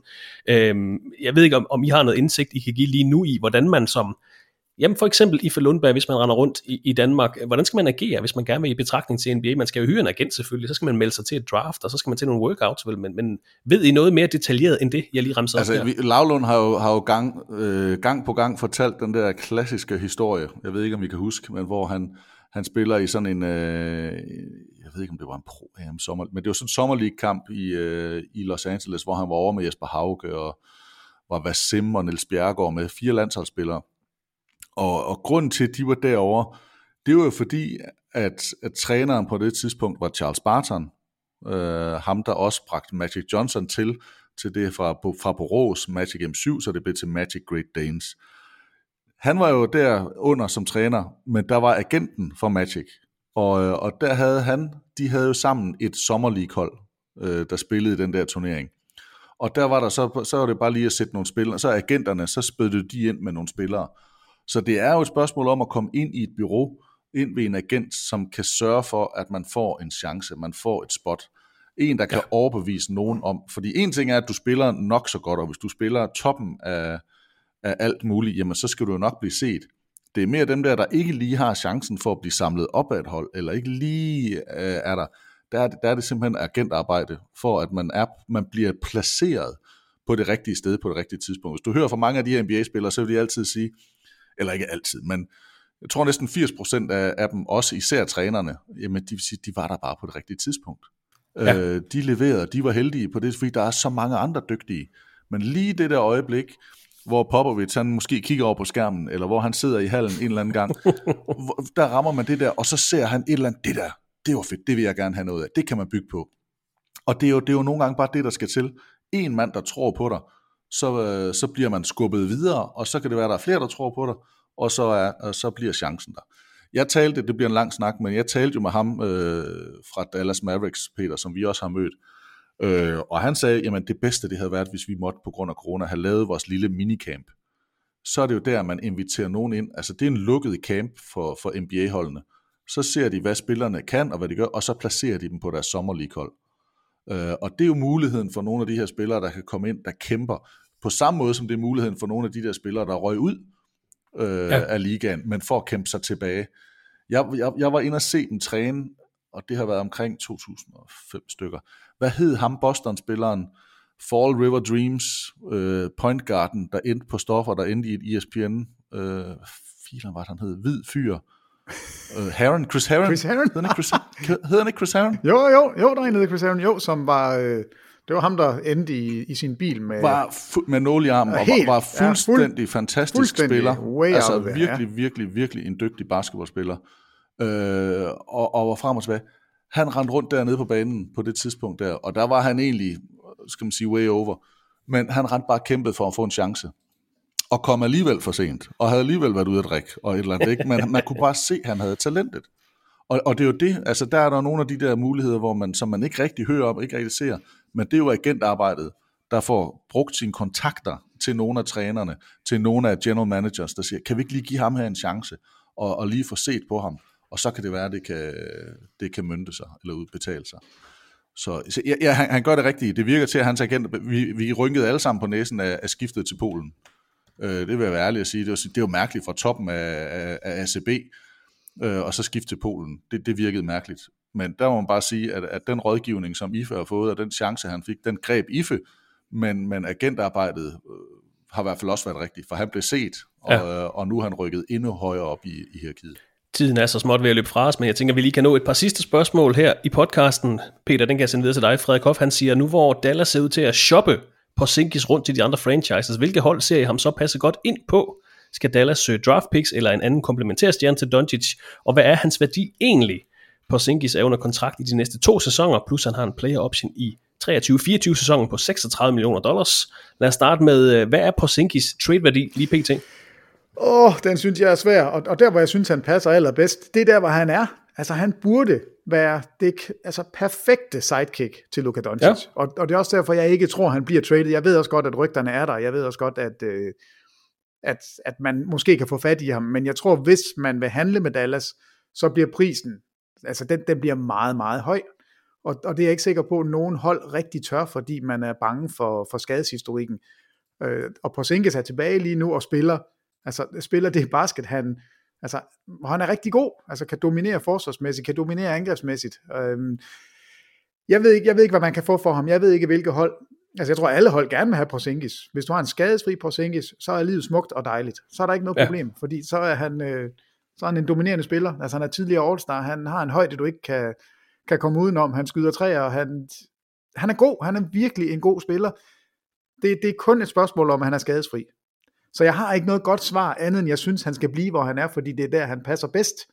Og du har svaret på mit andet spørgsmål, det var så om Marix bør skille sig af med ham, men jeg kan jo så stille den videre til uh, vores Dallas Mavericks-fan her i podcasten. Thomas, om du har noget at, at tilføje til Peters ord? Nej, øh, jeg, jeg har det også svært med. Jeg, jeg, jeg, jeg tror også, der er et håb for mig, om at Porzingis han finder lidt mere rytme, men men man kan godt blive lidt træt af, at, at den der lange mand, han skal rende og skyde så meget træer, og han render og gemmer sig bag trepointslinjen. Det, det kan man. Men, men, men jeg, jeg, altså jeg er ikke klar til at trade ham endnu, fordi jeg, jeg tror heller ikke, og det, det er egentlig ikke, fordi jeg er forelsket i, i Porzingis som, som spilleren der, men det er mere i, jeg tror ikke, man får den værdi tilbage, som Porzingis potentielt kan have.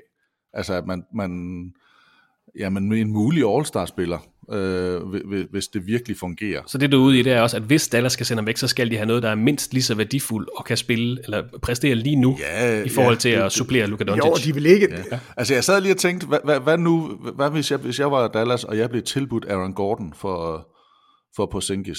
Øh, umiddelbart, så vil jeg jo sige, at det var sådan lidt et, et, et, et downtrade, men vil jeg gøre det? Vil, jeg, vil jeg have det? Og hvad vi, altså Orlando har jo samlet på lange, lange spillere i lang tid. Nej, men hvad, hvad, altså, hvad skal der til? Hvor højt skulle jeg op, før jeg sagde ja? Det vil, det vil jeg gerne give. Ja. Øh, eller det Jamen, vil jeg har gerne de ikke allerede den, den største klon af, altså af Aaron Gordon? Øhm. Jo, men det, var, men det er jo navnmæssigt. Altså, stør, stør, hvad, hvad, hvad er det, ja? Jo, men Dwight, Dwight, er Dwight Powell, er det ikke det, det samme? Er det, er det ikke den her store, stærke fysiske spiller, som, jo. som kan komme jo. til ringen og Altså, jeg, jeg vil hellere have en... Altså Sabonis, kunne jeg få Sabonis, så, så traded jeg. Øh, ja. men, men hvad er det så det næste nedad? Øh, ja, du tænker mere sådan navne øh, Ja, men så spiller ja. og, fordi en ting er, hvis jeg kunne få McCollum, jamen så kan det godt være, at ja, det er fint, men så mangler man også noget størrelse, og den måde, de gerne vil spille på. Øh, men det er jo mere bare sådan lige sådan en, i noget af, af, af den samme position-agtige størrelse. Øh, Altså, jeg tror ikke, det er nemt, fordi dem, man gerne vil have fat i, dem vil de andre klubber jo også gerne beholde. Naturligvis. Øh, så... Nå, lad, lad, os, lad os nu sige, at han skulle til et sted, hvor man mangler en, en lidt mere fysisk, eller en lidt længere center. Altså, og der, Boston Celtics er jo et, et rigtig godt sted, fordi der er man landet lidt, øh, lidt under det, man skal, hvis man vil gøre sig forhåbning ja. om at vinde det hele. Okay, vi tager Tatum. Hvad skulle man så give den anden vej, hvis man skulle have fat i Porzingis? Ja, ja, Tatum, Tatum og Brown vil man selvfølgelig ikke af, men Marcus Smart er, er virkelig svær at sige farvel til. Han er, er fandme også svært at sige velkommen til, det, hvis du spørger mig. Ej, det, øh, nej, det, det er nu ikke for mig. Ham, ham vil jeg godt nok være, være ked af at skulle af med. Han betyder rigtig meget. Men det, det er en anden snak. Altså, ville det være nok for Dallas at få deres unge, altså de har jo mange unge spillere i Boston, øh, og et fremtidigt draftvalg, vil det gøre Porzingis glad, fordi så starter man lidt forfra igen, så er man måske ikke helt god nok, når, man, ikke? når man ikke får en, en spiller ind. Ja, Nå, hvad sagde jeg? Ja, du sagde Porzingis glad. Nå, undskyld, ja, ja, nej, Doncic, altså ham skal man jo sørge for at holde glad. Er du mere så... inde i anden del af Frederik Hoffs spørgsmål, det her med, at man skal vel nemlig søge spillere til at komplementere Doncic lige nu, og ikke ja. draft picks og, og nej, unge talenter? det er jo lige præcis det, som jeg sidder og tænker på, hvordan fanden er det, man gør det? Så jeg er enig med dig, Thomas. Vi er ikke villige, vi er ikke, vi er ikke der, hvor vi synes, vi skal trade på Sinkis endnu, medmindre vi får en spiller, som er, som er bedre den anden vej. Det, det, altså, du får ikke Carl Anthony Towns, fordi du trader på Sinkis den vej. Det, det tror jeg ikke på. Så, så lad ham lige blive lidt endnu, og se om ikke godt han kan blive skadesfri. Og det sidste spørgsmål i dagens Q&A med Thomas Bilde og Peter Wang kommer fra Anders Østergaard Jørgensen, der siger, hvis I skulle starte et nyt franchise og måtte drafte hvilken som helst spiller blandt de nuværende spillere, hvem vil I så vælge? Vi skal måske lige have en præmis klar, før I svarer på det her spørgsmål. Lad os sige, at der er expansion draft. Ingen spillere er fredet. I må simpelthen håndplukke en spiller fra puljen af NBA-spillere. Jeres mål er naturligvis, at I skal, I skal have etableret jeres nye franchise, I skal få det til at stige i værdi, I skal udvikle jer i den rigtige retning i de næste sæsoner.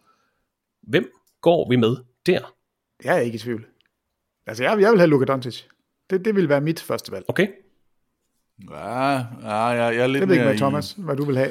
Er du i Antetokounmpo-lejren? Ja, det er jeg nok faktisk. Øh, altså, jeg elsker jo Doncic, og jeg synes, han er god, men, men der er bare nogle ting ved den fysiske ramme ved, ved Antetokounmpo. Jeg synes ikke helt... nu- Jeg sidder bare lige og, og overser med nogle unge, for det er jo klart, at hvis man starter et franchise, så er det jo fedt at have en ung, øh, altså som kan bygge fremad, og det er jo det, der taler klart for ved Doncic.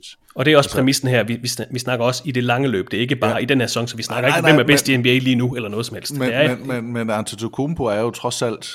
Altså, hvis jeg starter et franchise, øh, og jeg kan være bedst fra start, Ja. så vil jeg da være det. Altså, hvis jeg kan vinde mine fem mesterskaber, tre mesterskaber i, i starten af franchise, så tager jeg det. Så kan jeg godt tage fem maver år bagefter, i stedet for at, at, at spille mere om fem år. Øh, jeg, sy- jeg synes, det er svært, fordi jeg, han er jo stadigvæk ikke gammel. Øh, Han er 26. Ja. Det, det er rigtigt. Han er ikke gammel. så han har stadigvæk i hvert fald øh, ja, 6 til 10 år, 6 år i hvert fald på, på højt, Ja, og, højt Don, og, og Doncic er lige fyldt 22, så der, der er fire år til forskel. Men hvis man går listen igennem, så er det, altså, måske Jokic øh, kunne være en spændende, han er også 26. Ah, men jeg er Så- vild med, og, men jeg kommer ikke til at vælge ham som den første i det her. Øh, det er kun, hvis der er nogen, der har taget de andre. Men, Og jeg, Men elsker, det, det, også- jeg, jeg kan jo sige det, for jeg, jeg har ham på mit fantasyhold, vi lavede sådan et, hvor, hvor jeg, og det er jo fordi, der var nogen, der tog de andre. Øh, men der blev øh, Jokic mit første valg, Ja. og det har jeg saftsus med været glad for. Men, øh, men hvorfor er det, vi, vi ikke går med Zion Williamson så? ja, det, det er fordi, han har ikke nok. Han, har, Nej, han, det, der, er- enig. der er simpelthen ikke nok Enig. øh, altså for mig at kvalitet. se, der, der er det Antetokounmpo og, og Doncic. Det er de to navne, fordi de er allerede nu etablerede superstjerner.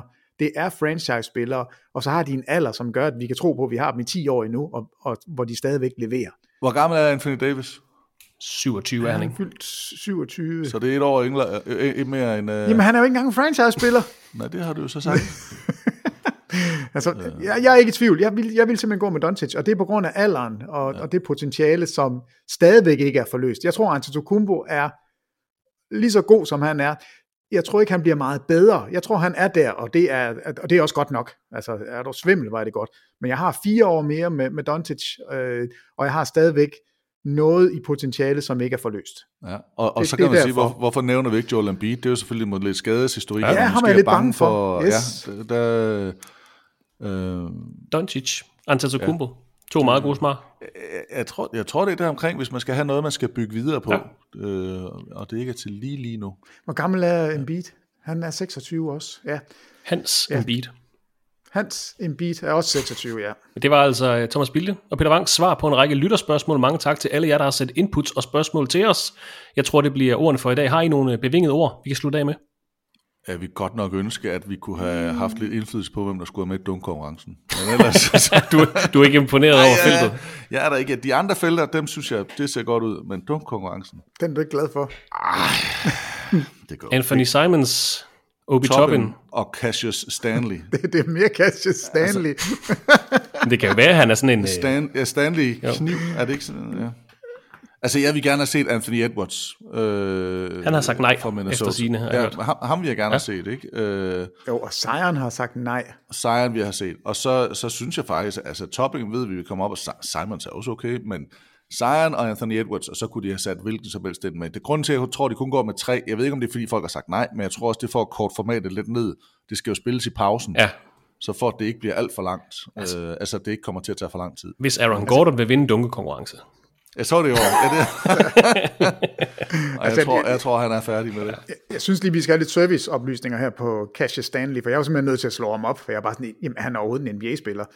Øh, han spiller i G-League, men er altså, han, han trummer ud for det, det vanvittige hold Indiana Pacers. Altså, han har spillet otte kampe i sin NBA-karriere, og snitter 1,1 point, så det er ikke fordi, han, han er ikke et stort navn i NBA-kreds endnu. Det kan jo være, at han, at han kan noget dunkemæssigt, som vi bare overhovedet ikke har øjne for. Altså, det, det, vi kan jo håbe, at han kommer ind, og, og vi så sidder og må sige undskyld, det var eddermame et godt valg. Altså, vi har jo set en spiller som Jeremy Evans før, som også var lidt et no-name. Jeg ved godt, han spillede for Utah, men han gik jo også ind Pogo og... stick. Ja, lige Ja. præcis. Det er lidt, det er lidt sjovt Jamen, det med er rigtigt. Indiana, som er så farmeragtigt og midtvest, som noget det kan være. Og, Ja, så har de sådan en dunke det er jo ikke det. Det er jo ikke det. De, de har jo haft mange. Glenn, Glenn Robinson Altså, de har haft vandt jo. Ja. Glenn Robinson vandt der, øh, og Oladipo Ja. ja. var med i, øh, i dunk-konkurrencen. Altså, de har jo haft... Øh, det, det, det er lidt skørt. Joel Green har vist at, også øh, stillet op for Indiana, altså i en dunkekonkurrence, Ja. så vidt jeg husker. Paul George. Gjorde. Han stiller også op for Boston, men han har selvfølgelig Ja. stillet op nogle gange. Øh, Paul George.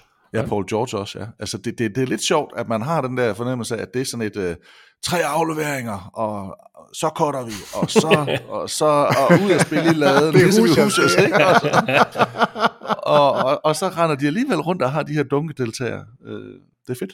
Men altså spændende at se, hvad de tre øh, forholdsvis øh, uetablerede NBA-spillere kan præstere i årets dunkekonkurrence. Det kan du altså se natten til mandag på TV2 Sport.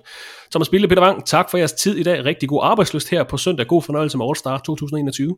Tak for det. Tak. Tak skal du have, Christoffer. Og naturligvis også tak til alle jer, der sendte spørgsmål og input til dagens podcast, og tak til dig, der lyttede med i den her basketballsnak. Vi håber, at det var værd at lytte til. Vi håber, at du ser med på søndag, hvor vi altså viser All-Star 2021, og så håber vi, at du finder vores podcast igen i næste uge.